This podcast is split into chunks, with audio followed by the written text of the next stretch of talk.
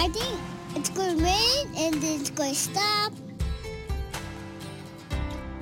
This is I Am a Griefist, a childhood cancer grief journey podcast.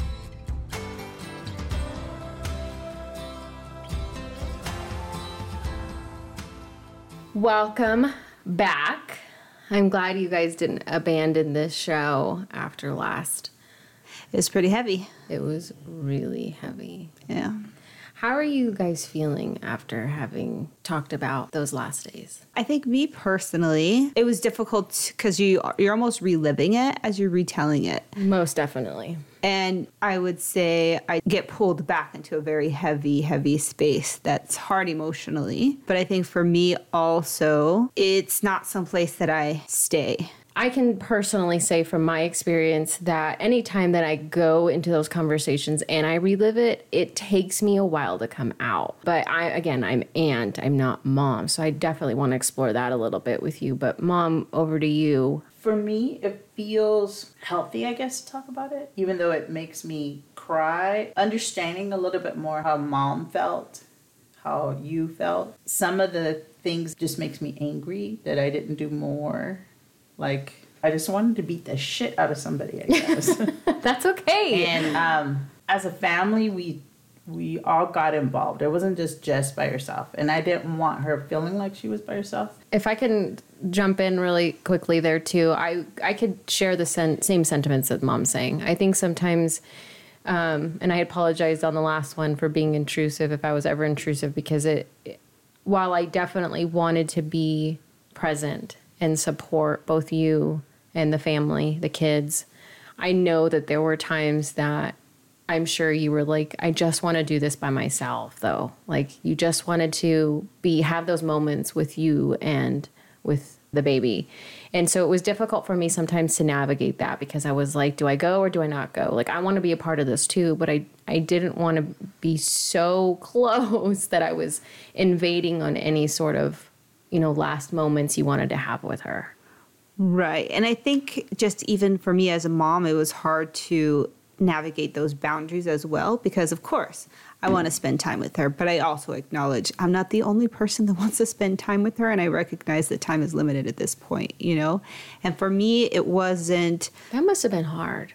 For me, it wasn't hard because it, I could be a part of the sharing. You know what I mean? It's not like sharing meant Shit, that mom, I wasn't. If you ask mom, she wouldn't share with her kids. She No. would No, this is what I mean. I think it was easy because she enjoyed spending time with family. So it wasn't like it was a burden on her.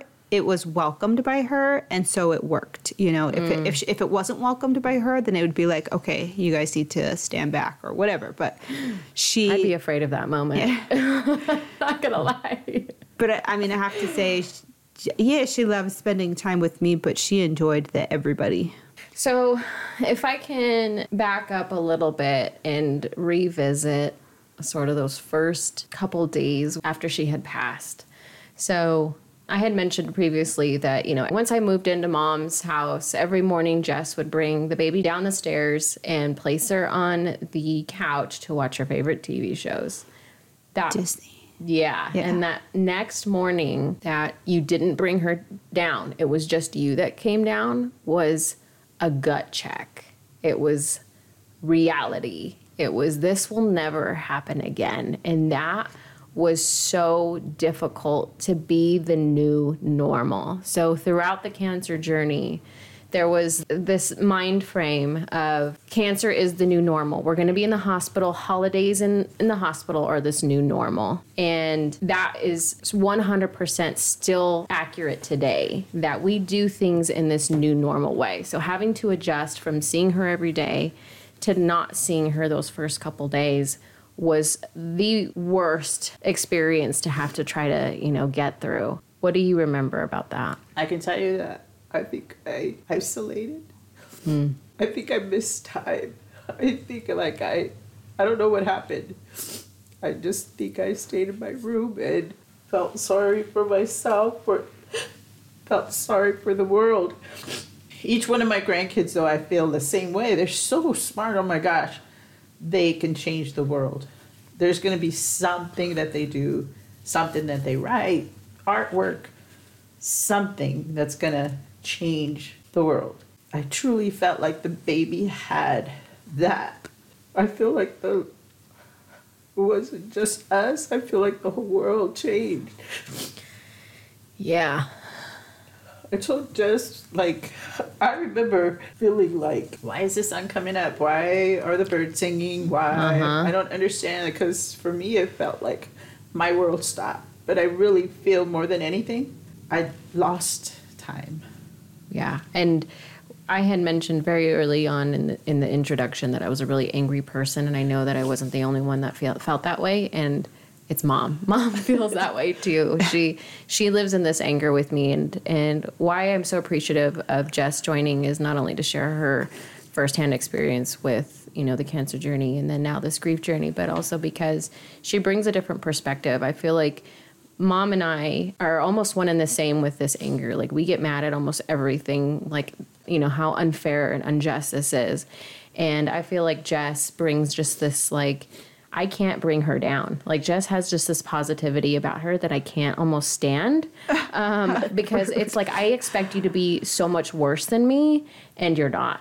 And I do want to talk a little bit more about that. Um, but I want to circle back just really quickly to Jess to talk about those first couple days that, you know, the reality hit that she's not in the hospital. Like you never left her side though. So it wasn't ever like you were ever away from her. So now that you have this reality hit you that she's no longer with you, what was that like? I would say it was probably a similar experience for me looking back at it. There's a lot that I don't remember. Yeah. Those first few days, I know for sure what I was feeling was just overwhelming sadness, just overwhelming. Like too much. Like I can't. I can't. I think I also was in a place where I was just like, I'm not ready for this. Like, I'm not ready for this. At this point, I have to start making plans of what my life is supposed to be without her in it. You know, I, it almost felt like a violation to the relationship that I had with her to start doing that, you know? Mm-hmm. And I was like, I, I can't. So what am I supposed to do then? I, I definitely was overwhelmingly sad and lost mm-hmm. because I think even though I did accept the reality of what was happening, at the same time I felt like my story's supposed to be, you know, some miracle happens and she's perfectly fine and I'm going to share that story for the rest of my life to bring hope and inspire other people that amazing things happen, mm-hmm. you know? Mm-hmm. And when that didn't happen, it was like I don't have plans for this. Like what am I supposed to do now? Who, who am I supposed to go to to help me figure it out? I was very lost, very lost. I felt like I lost my identity, only partially, of course, because I have two kids, but I felt like I lost my identity as a mom, but I still had to be a mom, you know? It was, it was just a very confusing and overwhelming place to be. But there's a lot of it that I don't remember. Yeah, I don't remember either. So where I was in my career was between jobs. I had just taken like a, a new job. And lucky for me, I was ending the old job right when she had passed. So I took like two weeks off of work. And I don't remember that at all. Like I just remember being here. I remember us taking a couple walks. But the most significant thing was you coming downstairs without her because that was an everyday thing. I want to talk about conflicted feelings a little bit because in that early stage, because everything was so fresh, I definitely share in being lost. Like, I know we have other kids, I know we have the other nieces and nephews and the other grandkids to worry about, but we were so invested in her that now that we don't have that anymore was quite an adjustment. And it was really trying to right our mental health to get us to a state that we can continue, we can move forward. Now, don't get me wrong, there were times, and mom and I had talked about this, where if she goes, I don't want to be here. I don't want to be here without her. And I don't want to say that it was suicidal thoughts, but it was definitely a thought of, you know, what's my purpose if she's not here? Right. Like, I don't know how I could continue without her being here.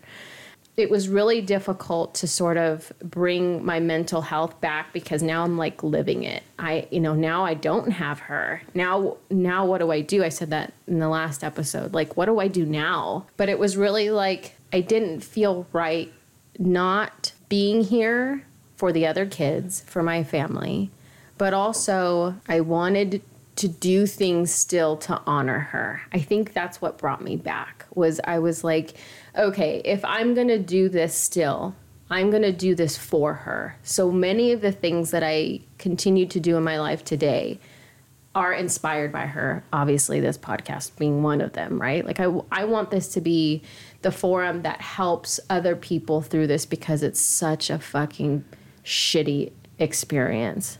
Mom, do you want to talk about those feelings too of like just not wanting to be here? We actually had a conversation about suicide because I remember in my mind, because of where I work, there's certain cues that you have to look for to see if someone is really planning to Follow through. yeah, to follow through. I felt like this little girl, and I think I said it to you this way, we don't even let her cross the street by herself. We're not going to let her cross over. Yeah. And I'm the oldest because my mom had passed away, so now I'm the matriarch. So it only makes sense that it's going to be Ooh, me. does the rest of the family know that? Like, give her that title and agree with that? they might be listening, Mom. Ooh, I'm the oldest now. those are fighting words.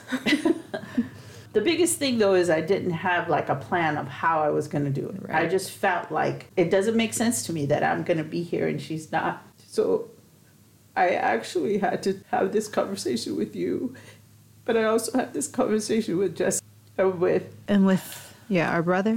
yes because I wanted to make sure that nobody else was feeling the same way.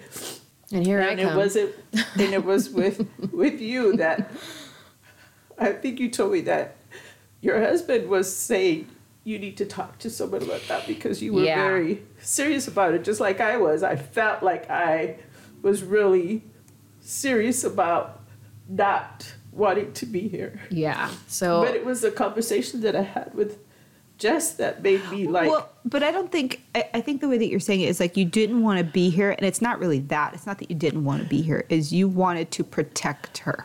yes And you were willing to go to any extent to protect her and make sure that she wasn't alone. Well, I think there was quite a few people that felt like that. I think we felt it was our job to protect her. And Well, that's because what if it we was were like, if there doing. was another option to do that, you would have taken it, right? Yes. But it almost felt like, what options do you have at that point? Right. and I definitely sought professional help at that point. Um, and it Important to know that. Yeah, That- and that- most definitely. And at that particular time, I did seek professional help because my husband was concerned. Because, like you said, it wasn't like I didn't want to be here. I just didn't want to be in a different place than she was. Like, I'm here. Where is she? You know, and we can talk about the afterlife and, and spiritual world, which excited actually to go into. And I didn't have a plan. I just, I would walk around and say, if I were in a car accident tomorrow, okay. Didn't make any plans to do anything. I was just so lost on what to do if she wasn't here. Like, she was my everything. And again, I don't have kids. So these kids are my everything. Yes. I live for these kids. So I work hard so that I can provide for them, give them experiences today. Right. So it was definitely conflicting feelings of not wanting her to go somewhere where I'm not, but also not leaving the family behind. So it was definitely challenging to work through, but I worked through it. Mom and I talked about it, and I think the ideation of the suicide was what it was. And it wasn't, again, we didn't have a plan, but we had these feelings of just, we're so lost without her. And, I, and I still think I'm lost without her. I think that there are still things in my life that I, I don't know what to do with, and I'll speak to her um, or still include her in decisions because having to change from seeing her all the time 24 7 to not seeing her at all was horrible. Absolutely horrible. And I want to go back to Jess and just see if you even had similar feelings about, you know, not wanting to be in this space without her, if that even crossed your mind. I mean, I definitely have a, a similar feeling, but not to the extent that you guys were feeling. That's okay. We're not judging. I'm silently judging. We're not judging. to be honest though, I mean, I think it made a big difference to talk to Jess about it because what You know- she said affected me more than even because I was going to counseling. We were doing the pre-grief, getting ready for her to pass because they already told us that she was going to pass, in, you know, within six months. Yeah. So trying to get counseling from somebody that understood exactly what we were talking about, that was hard. Yeah. But I got some benefit out of it, not as much as I wish I Sure. could have got, but it did help a little bit. What helped me was what she said. And here's the thing, I didn't want to talk to Jess because I know she's in a different mental space with it. And I'll I'm going to let you take the mic for a second, but I was afraid to talk to her, fearing that my position would affect her position. I felt like I was super way lower. I can't even describe it of a position than she was. She's at this like high level, thinks differently. So go ahead and tell us what that was about. Do you remember what you told me? a When I lot of it's blur, but remind me what I said. Do you remember I, what I don't can't remember the exact words, but you said, "What would I do without my daughter and my mom or my sister? How can I handle losing all of you guys?" I do remember that. I It's all coming back. Because that puts it in perspective. Because it's not just Jess; it's That's right. my husband, it's my the rest of my family, my other grandkids. Is because this wasn't just affecting us. It, I mean, when the grandkids came over after the baby passed, that's all we talked about was her, and they just wanted to be close to her and close to their aunties and and us because we were all so close. Yeah, that was tough having the kids back around without her because I remember usually, you know, out and about, the kids were at an age where they'd be running around on their own, and I would always go one, two, three, four, five, and I'd That's- count them. that's it, One, two, three, yes. four, five. All right, everyone's accounted for. One, two, three, four, five, and then shortly thereafter, when we got together, it was one, As- two, three, four. As rough as it was, though, again, it was hard for me just to the fucking sun's coming up, but to hear them interacting, and it was phenomenally honoring her. Period. Yeah. But at the same time, it's hearing them laughing, and then it was almost It like was they were like, reminding you. yeah, and I that's could, why I would hear her laugh. I Uh-huh. could hear the babies Uh-huh. laugh when they were laughing, and I thought, oh my gosh. One of the grandkids also said I had a dream, Mm. and I thought, oh my gosh. And her dream was so wonderful to hear. She also had a dream of my mom. Mm-hmm. And it helped to hear because my mom passed away eight months before the baby did, and it helped to hear that she was there. It helped to hear. How could she know that I needed to hear that though? At the age that these children were, how could they know? So it was Shit, very that, hard. All that shit made me angry. That to Having me to do gave it me this, without yeah. her. Hearing that now she's in a dream. Hearing that I can no longer hear her laugh. That shit makes me so fucking angry. It's hard. My my feelings, I'm so conflicted. I love we just watched Make a Wish video. Make-A-Wish trip. And yeah, and it's so fun to watch her have so much fun. But it's also it also made me so angry that well, I can't be angry that she got to make a wish because it was the best trip of her life. But it is does make me angry that she got to make a wish because we knew that, you know, she was sick. Yes. It makes me angry that all I have now are videos. It makes that me we can't angry that continue to make those exactly experiences happen. So I live in this anger, but my sister doesn't. Yeah, it's a little different. I, but uh, there's not like something that happened that like, oh, it makes it so that I'm not angry. I feel like it goes back to a lot of like whys, you know, like why am I supposed to be here? Hmm. You know, why am I here? Is this the way that it's supposed to be? What do I really believe about where she is right now? Hmm. Do I really believe that she's okay or not? Elaborate. I think that's definitely some of the things that I was going through through those first days of her being gone was trying to figure out why am I sad? You know? Because of course we were raised Catholic. And Catholic is you go to heaven and everything's fine, like beautiful flowers, rainbows, whatever, right? So for me it was like if she's fine, if she's in this most amazing place, then I can't be sad for her because she's clearly like in the best place that she could be, even better than here. You know, she doesn't have cancer there. How can I be sad when she's in a beautiful place? But then again, I wasn't really that close to Catholicism. So for me, it was like, for me, it was coming to terms with what do I really believe? Mm-hmm. What is it that I truly feel is right for me? You know? And what is that? I definitely believe that she's in the best place that she could be. I don't know, some people call it heaven, some people call it whatever it is that they call it. It took me a while to get to that place. It was something that I had to work through. And it was also maybe a gut feeling because I didn't get that feeling of there's something wrong. You know, I didn't get that, like, I don't know, when something's bad's happening to your kids or they're not feeling well, you get that sort of gut feeling like something's not intuition. okay. Mm-hmm, yeah. Mm-hmm. And I didn't get that feeling from her that she wasn't okay. And I can say that even though physically she wasn't here, I still felt it's hard to explain in words, but a connection to her. I think it was I, I, the only way that I can say it is love. You know, I still felt that there was still something tying us together. And I, I didn't feel like she needed me. Mm. But again, it was stuff to work through. It's I definitely after she passed away did a lot of soul searching. I read a lot of books. I mm. went to a lot of web pages. I just of course started getting more interested in, you know, what happens after you die? You know, what is it exactly that happens?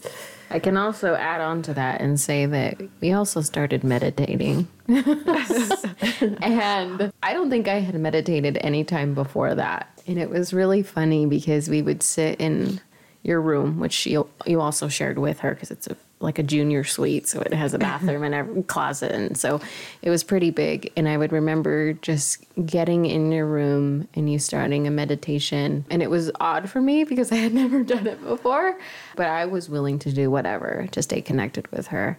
And I remember one of those first times that we did it, and your son fell asleep. I think he was like sad afterwards, like, what, what do you mean I fell asleep? like, no, that wasn't the whole point of this. But you do get into this relaxed state, you know, and, and we'll we'll talk a little bit more about how we connect with her. But yeah, you definitely opened my eyes to other things. And I think in this point in my life though, I wasn't really connected to Catholicism either. Like she said, we grew up very Catholic. Mom's side of the family is very Catholic. But in high school, I sort of strayed away from religion. I was questioning like the rules that are in Catholicism. Like, oh, this makes me a bad person if I do X. Well, I could be a lot worse. I could be murdering people, you know? Like it just it didn't make sense to me. So at this point in time I was open to whatever. But I've I've embraced it. So thank you. I feel like that's sort of where I've I've led myself in this in the spiritual world was exploring that a little bit further. Mom, would you say you're still real Catholic? I know that this this is gonna sound weird. I still I still consider myself Catholic. I mean, for the longest time, I was just very angry at God because I felt like if anybody could save her, it would be Him. But later on, your husband said something that affected me. Oh shit.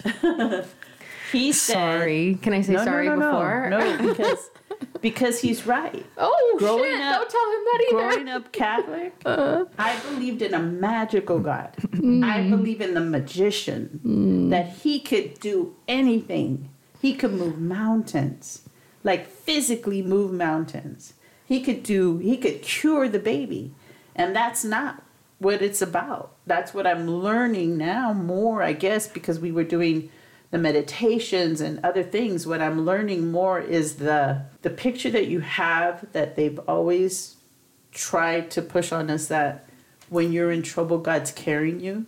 And I thought that was such a bullshit story. Mm-hmm. If God is carrying me through this, I mean, just do your magic, just save her, then you don't have to carry me. I'm okay. Mm. You're not doing anything by carrying me. That makes no sense to me. But when you're in this deep a pain, it's the loneliness that you feel, at least that I felt. Because even though we were together as a family, I still felt like my pain was so unbearable. I didn't want anybody else carrying that. Hmm. And I certainly didn't want your sister to carry it. I didn't want I didn't you want to carry that. it. And I yeah, and I think that's influenced your position today. Like just not, you know, not allowing the things that could suck you down, suck you down. Like I allow it. I'm not gonna lie. I sometimes sit in the negativity because I'm so angry. But when I talk about my anger, I don't feel like Jess resonates at all with with the anger. And correct me if I'm wrong. No, I guess you have to tell me more about where the anger comes from. I know that you said that it was like because she's not here, you know? But I think it's deeper than that. Shit, are you my new therapist? what the fuck just happened? she she has a straight But I head on her like- shoulders, and I'm over here just fucked up. I can. I think I, it's because I can only compare it to what it is that I know, you know, and because I know that she's okay. Do you know that she's okay? Maybe not. Maybe not. I don't know what to believe. And my husband and I have these conversations all the time, and mom's sort of talked about what she believes. So I'll go, I'll take this as my opportunity to share. I don't know what to believe with religion, with the Catholic religion. Like I said, there were I felt like there were rules that didn't make sense to me. That because, you know, whatever, I would be a bad person and I wouldn't get be it's a sin and I need to go to heaven or else or I go talk to a priest and he forgives my sins. Why the fuck is he so powerful? He or she's so powerful. Like I don't no. Right. So some stuff just doesn't. yeah, so that's when I was I stopped really like investing energy into that. And to piggyback off of what mom said, like this magical god, I was definitely there too. Like if he was all he or she, whatever you believe, was all powerful, why is this kid sick? Why is this kid Why is suffering? any kid sick? Exactly. Right. But I, I took it personally too. Like, why us? Why was this? A, why did this happen to us? What did we do to deserve this? Right. Well, because that's what Catholicism almost says, right? Which is like when you break the rules, you don't follow the Ten Commandments, you're not in God's grace, and stuff happens. You know? Yeah. But as long as you're following the rules, all good comes to you. But that's maybe just a simplistic form of the way that I understood it as a kid. Sure. But Yeah. I think it is a simplistic way, and it is, I think, the way it's being taught or was taught to us. What I can say is that I've grown from that, so that's why I still believe mm. because I've been able to grow and figure out that that's not. That's how they, as children, thought that they could reach us and teach us. Yeah. But really, this God that we have, at least my God now, as a Catholic still, is a God that's not going to leave me, that Mm. He's with me. And my my sister's burning over here like no my sister's husband said something and I thought, okay, that that kind of makes sense. At the time that he said it, I told him and I told my sister, shut him up before I punch him in the back of the head. And- yes, but my what he said resonated. And basically he said, if you're angry at God, it means you still believe and he'll be there when you're ready. And that helped me. Even though at the time I was so angry, there was something else that somebody else told me too that I thought, oh my gosh, shut up. um, because people say stupid shit, and I know you said we're gonna, we're gonna dedicate an entire episode to that so But- stay tuned for that And she'll know as soon as I say it what I'm gonna say. Um, but it's one of those things that you go, okay, even though I am as angry as I can be because God didn't fix this for me, God did not give me my miracle that I've been praying. I mean, I was praying 24 7. It isn't the miracle of saving her, it's the fact that basically He's there with you through this all. He's still there how but that's what it is it's your faith he's there just like i'm there for you guys just like you guys are there for us Can you be He's my still God? there. i could be your mom and she will be. Uh huh. Yeah so to kind of go back to what i believe i don't know i don't know do i think there's an afterlife sure i think so let me let me share an experience i had that's kind of funny that sort of shifted me in one direction over like being spiritual versus religious. Uh-huh. So I was doing a meditation one night and it was like a connecting with your loved one. Uh-huh. And in it, the facilitator was like, you know, talk to your loved one, ask them for whatever you want to ask of them and speak to them and make sure they know what you're asking for. So I'm laying in my room and I'm it's pitch black. Nobody was home. It was just me and the dogs and they were sleeping on the bed and I'm in this room and I'm meditating, breathing. There's it's dead silent. And in in the meditation, I start to ask the baby for just move something just just like make a noise or something so that i know it's you and so like i'm really concentrating on my meditation the next thing i know there's something in the other room that fucking falls and i could feel my heartbeat outside of my chest. I was like, okay, got it, sold. Thank you for coming. I'm done. I don't need this other stuff anymore. Like it was just, I mean, and it could have been a coincidence, but was it? Timing. We've talked about that. Divine timing. Um, and we talked about coincidences. That it yeah, doesn't, and we'll talk some more about those too. But, But that's scary timing too. Oh fuck, that scared the shit out of me. But it was it almost reinforced it. Like I really wanted to believe in something. I really wanted to be convinced of something and religion just isn't it. But anyway, so that's sort of what tipped me over to sort of the more spiritual world than religion because it was something that just doesn't make any sense. Did does that resonate with you? You looking at me funny. Yeah, I mean, I definitely got to a place myself where I just felt like it didn't matter what religion it was, you know, Catholicism, Christianity, whatever, you know, religion that you identified with.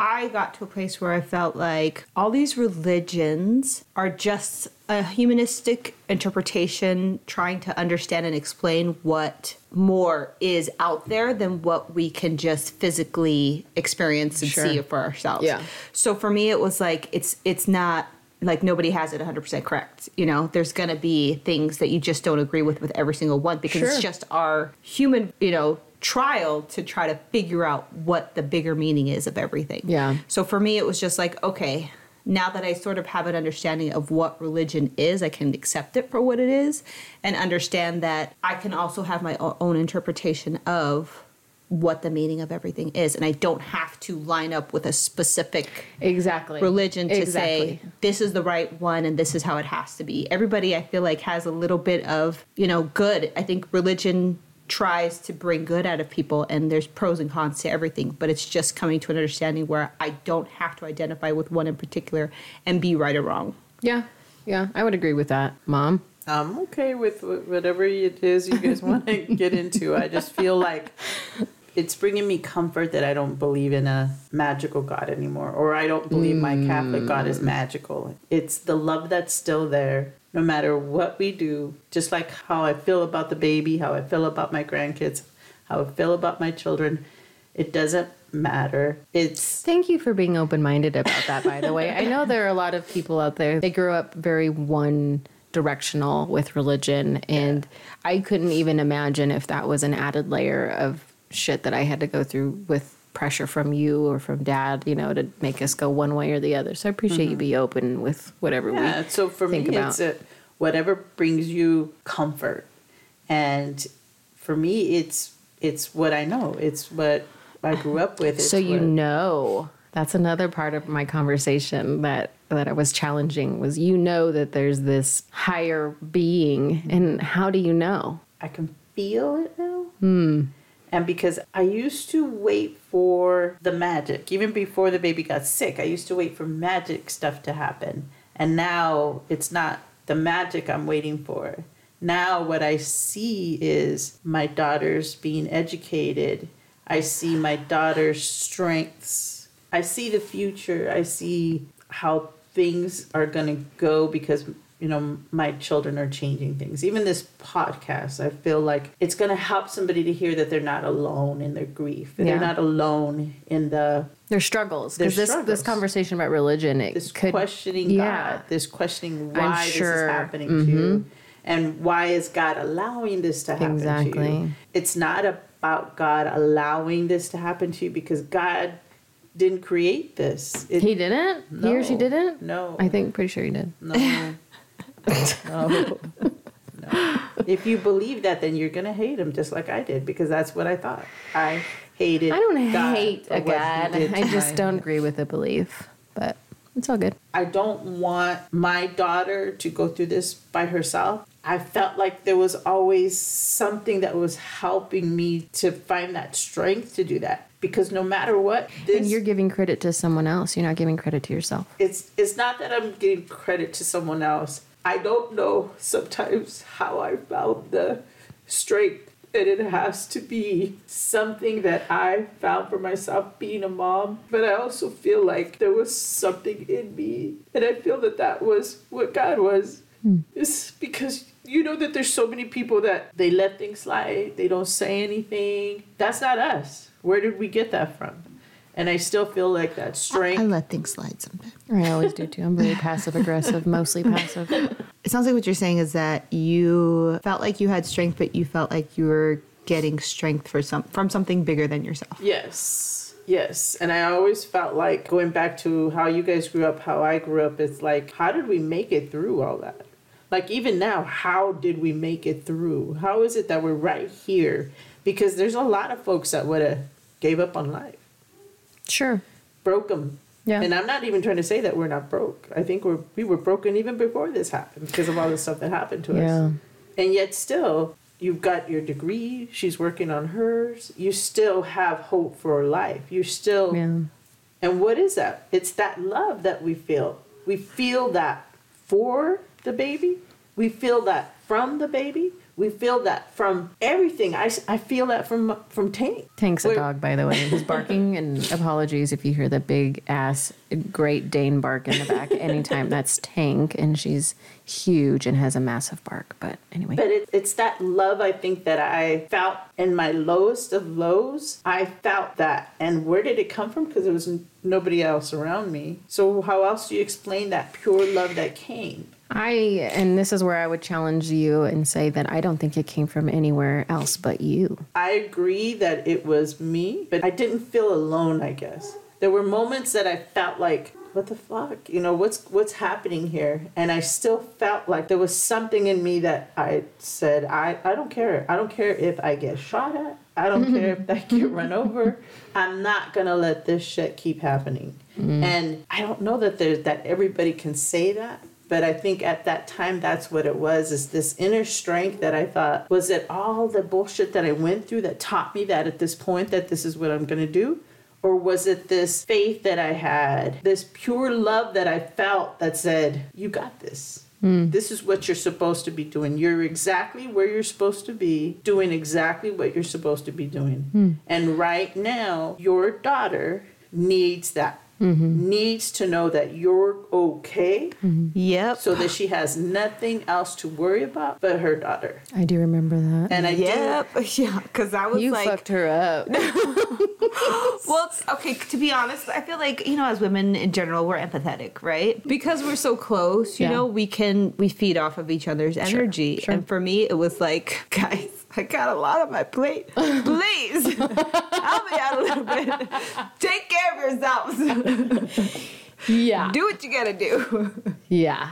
yeah. And and it's so it's so crazy, Jess, that you are the one to bring us back to the reality. Like again, I feel like you should be so far worse than you are. Like I feel like this could cuz I know how shitty I feel and I know how easy it is to fall into and get sucked into the dark places. Yes. I am amazed constantly that you don't and you bring us back to like some level of We've always said that. That we've uh-huh. always said she's that we been go our with. even keel Yes. she's been the one to bring us back to reality to go fuck you guys she won't ever say the f word it's only me but like get your shit together like no this is not what we're doing right now and it's i feel you balance us so well because mom and i are so one-sided we're so fucking angry all the Yes. time and you're like guys no And well, if I can't wasn't say for I can't going say that to- I don't get to dark places because I do. You know what I mean? We it's not never like see it's roses and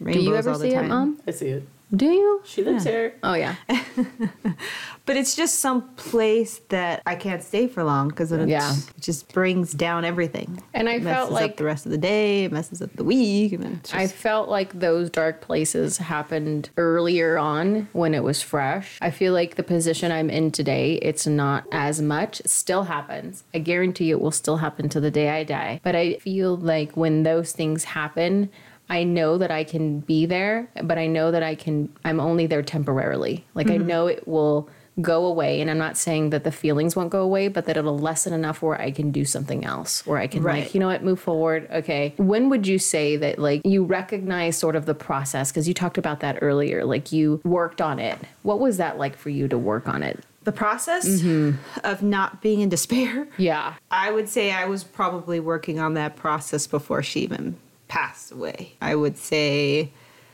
that I had to work on that process because even though I understood the reality of what was happening to her and her diagnosis and everything that comes with that, I had to figure out how to be okay so that she could still enjoy the life that she had left. Mm-hmm. And so it wasn't like, okay, I could be sad right now because it was like, be sad, do what you gotta do, but then pick up the pieces and move because she wants to go to Disney World. She hmm. wants to go hang out with Auntie. She wants to go hang out with Uncle. And if you're in pieces on the floor, how, how's she gonna be able to enjoy life if you're not being what you need to be? Those are things she said to me. Yeah, because you would lose it. I I was crying all the time. Yeah. My mom used to say I was staring at her like I was counting her eyelashes. I just wanted to remember her face because Yeah. I just felt like I'm gonna lose that. I'm not gonna see that anymore. And she's the one that would tell me you need to step out of it. Yeah. You need to stop crying. If you're gonna cry, you can't be with her. Mm-hmm. Well, and so and I'm it's not- missing time. I want to make sure that it. I, I hope I didn't communicate it wrong.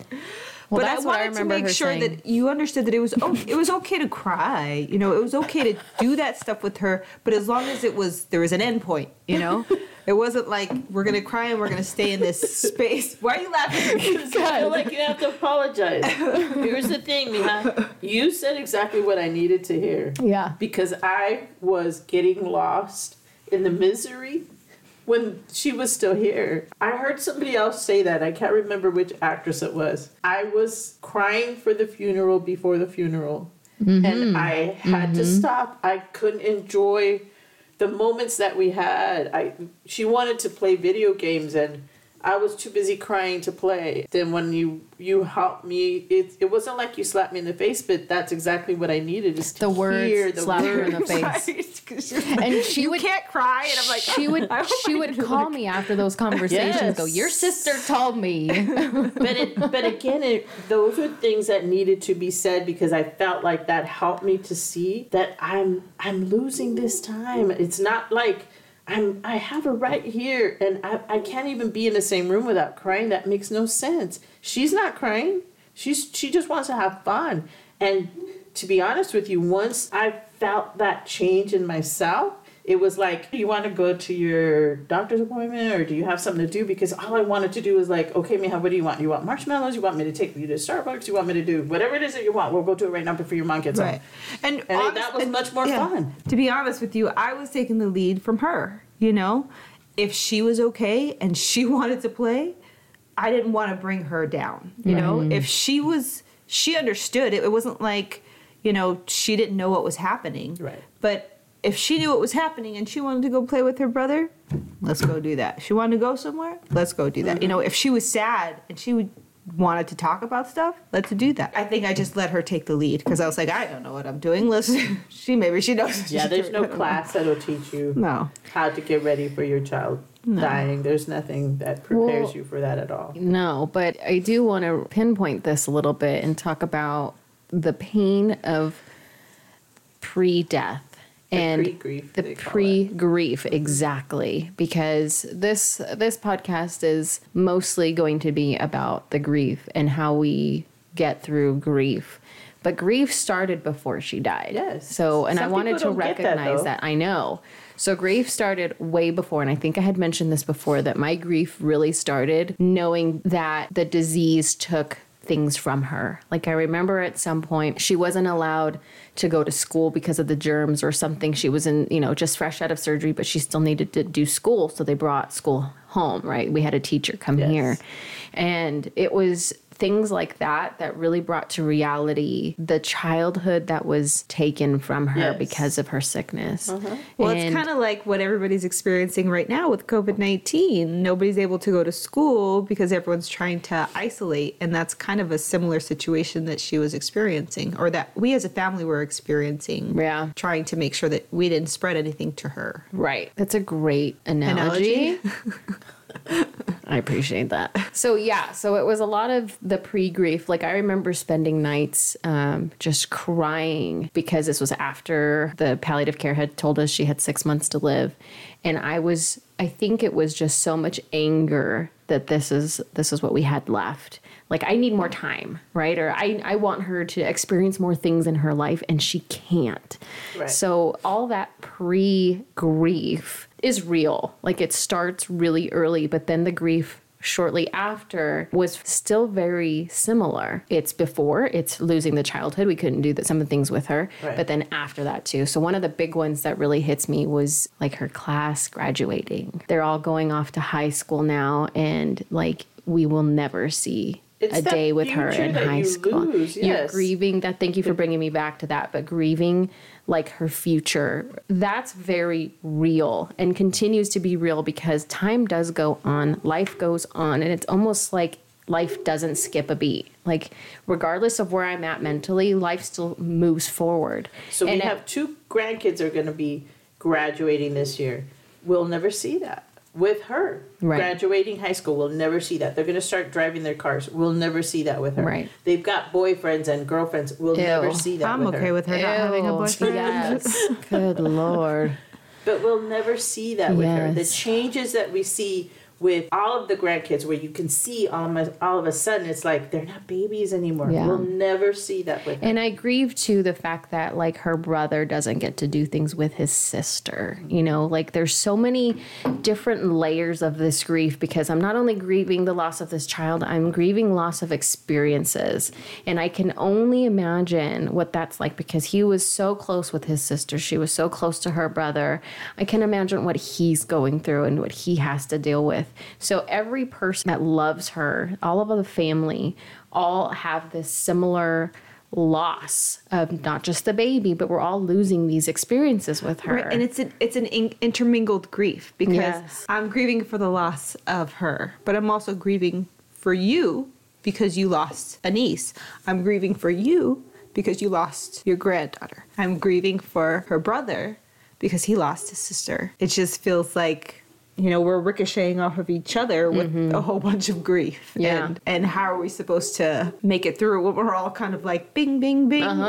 Mm-hmm. And I Knock at grieve each other. for my other grandkids because how many kids have to deal with that? How many kids have had to deal with the loss of a cousin? Well, I also- Unfortunately, many, right? Unfortunately, many. but- Unfortunately, that's not the common theme. It's that's not. you never. I never heard it growing up that somebody lost somebody. I never saw it, and even when I saw it, even if I heard it, it was like the other grade level or something, and I, we just go, "Oh my God, that would be awful." But to Yeah. to experience it, to have to, that shouldn't be a part of that. there are also some of her friends that she went to school with that grieve her as well. I can't imagine what it's like. You have, you know, you hear in the movies and all this whatnot that there's these kids that, you know, their parents have a new job and they move away. That's completely different from a friend that you will never get to see or talk to, email or send a letter to. Like there's so many people affected by and have to deal with this grief. Yes. And it's just astonishing that it, like Jess said, it is intermingled and we sort of feed off each other. And I'll speak a little bit about that too, because every time like I'm feeling down, I feel like I have to call mom. I wouldn't call Jess though.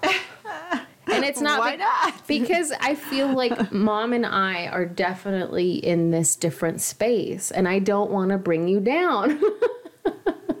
Would you agree? Yes, because it, it is a. We already at this point, I think we feel like, oh my gosh, you're you're in a good place, and we don't want. I mean, you bring us up, we don't want Yeah. to bring you down. One hundred Right. percent. I mean, I get that, but I don't think you would.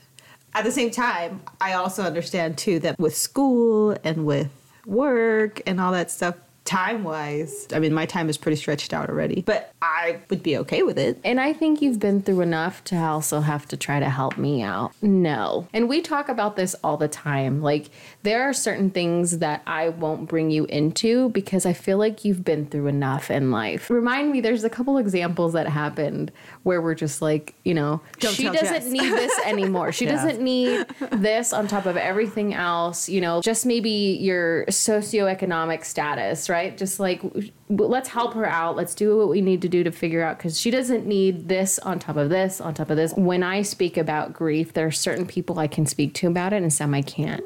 And I don't, and I'm not saying that I can't speak with you about it, but I prefer not to, only because I know that mom can feed off and bring me back up. Because, like, when I'm down, she's a little bit up and can bring me back. And same vice versa. She can be down and i'm a little bit up. Okay it's, we can be right here. But i feel like for you you're up here. We're just trying to get up to that level. So, and that goes for just about everything. I mean, the fact that I went to counseling even before she passed away, when we, yeah. that was because she told me. That's because she said, you know what, it would help you if you went to counseling. it's so crazy. And, it does help. Maybe not a hundred percent, but just the little bit that you can get out of it, just somebody listening to you and it's you're not bringing that other person down. Yes. The problem is is actually finding somebody that's good and and Yeah. my first counselor was Mine was horrible too. Yeah, I wasn't. mine went through my medical provider, and they were like, she was like a hippie, and she was challenging me, and I I wanted to argue with her, and I'm sure that was some great therapeutic something definition, but I was not about it. I was like, no, I'm just supposed to be right here, and you're just supposed to listen. God damn it! You should cycle through a couple of therapists Yes. if you don't find one that you really connect with, and the one that I went to was not good. I think mom's my best therapist at the moment. And the, and I think that the one true thing that I feel like helped was actually talking to people that were battling cancer because it helped me to hear some of the things that they went through were normal stuff and not just like just specific for us. You know what I mean? Yeah. So there was certain things that kind of helped me to hear and also gave me hope. I think cancer is one of those things that it just there isn't anybody that hasn't been hit with it. Yeah. And somebody has had some kind of family member that has hit, get hit. But when you see a young child, teenage, even a teenage child, it's just, it's different. It's It is different. It's not, yeah. I do understand that you do understand, you know, the cancer part of it. Yeah, cancer journey. I can talk to you It's all day about, It's and awful. and it doesn't matter at what level, yes. at what age you are that you have to deal with the cancer, and you, we can talk cancer journey all the time. Yes. And I'm open to that, like because I'm like, have you done this? Have you self advocated? And I support whatever position that mm-hmm. they're in. Like you know, we're in this hospital and we're getting looking at this. You know, I will listen all day long, and I'll you know support and support support. I understand. Please come talk to me if you just need somebody to listen to because you know you can't talk about a cancer journey with somebody who's really hasn't been through that cancer journey. You can connect with somebody on the cancer journey. What I can't connect with all the time is someone on the age of somebody with the Right. cancer journey and That's it. I think that freaking Tank. Anyway, Tank I think is ruining this episode. I think this is a good break point. Thank you for joining us on our childhood cancer grief journey and sharing your grief with the griefist community.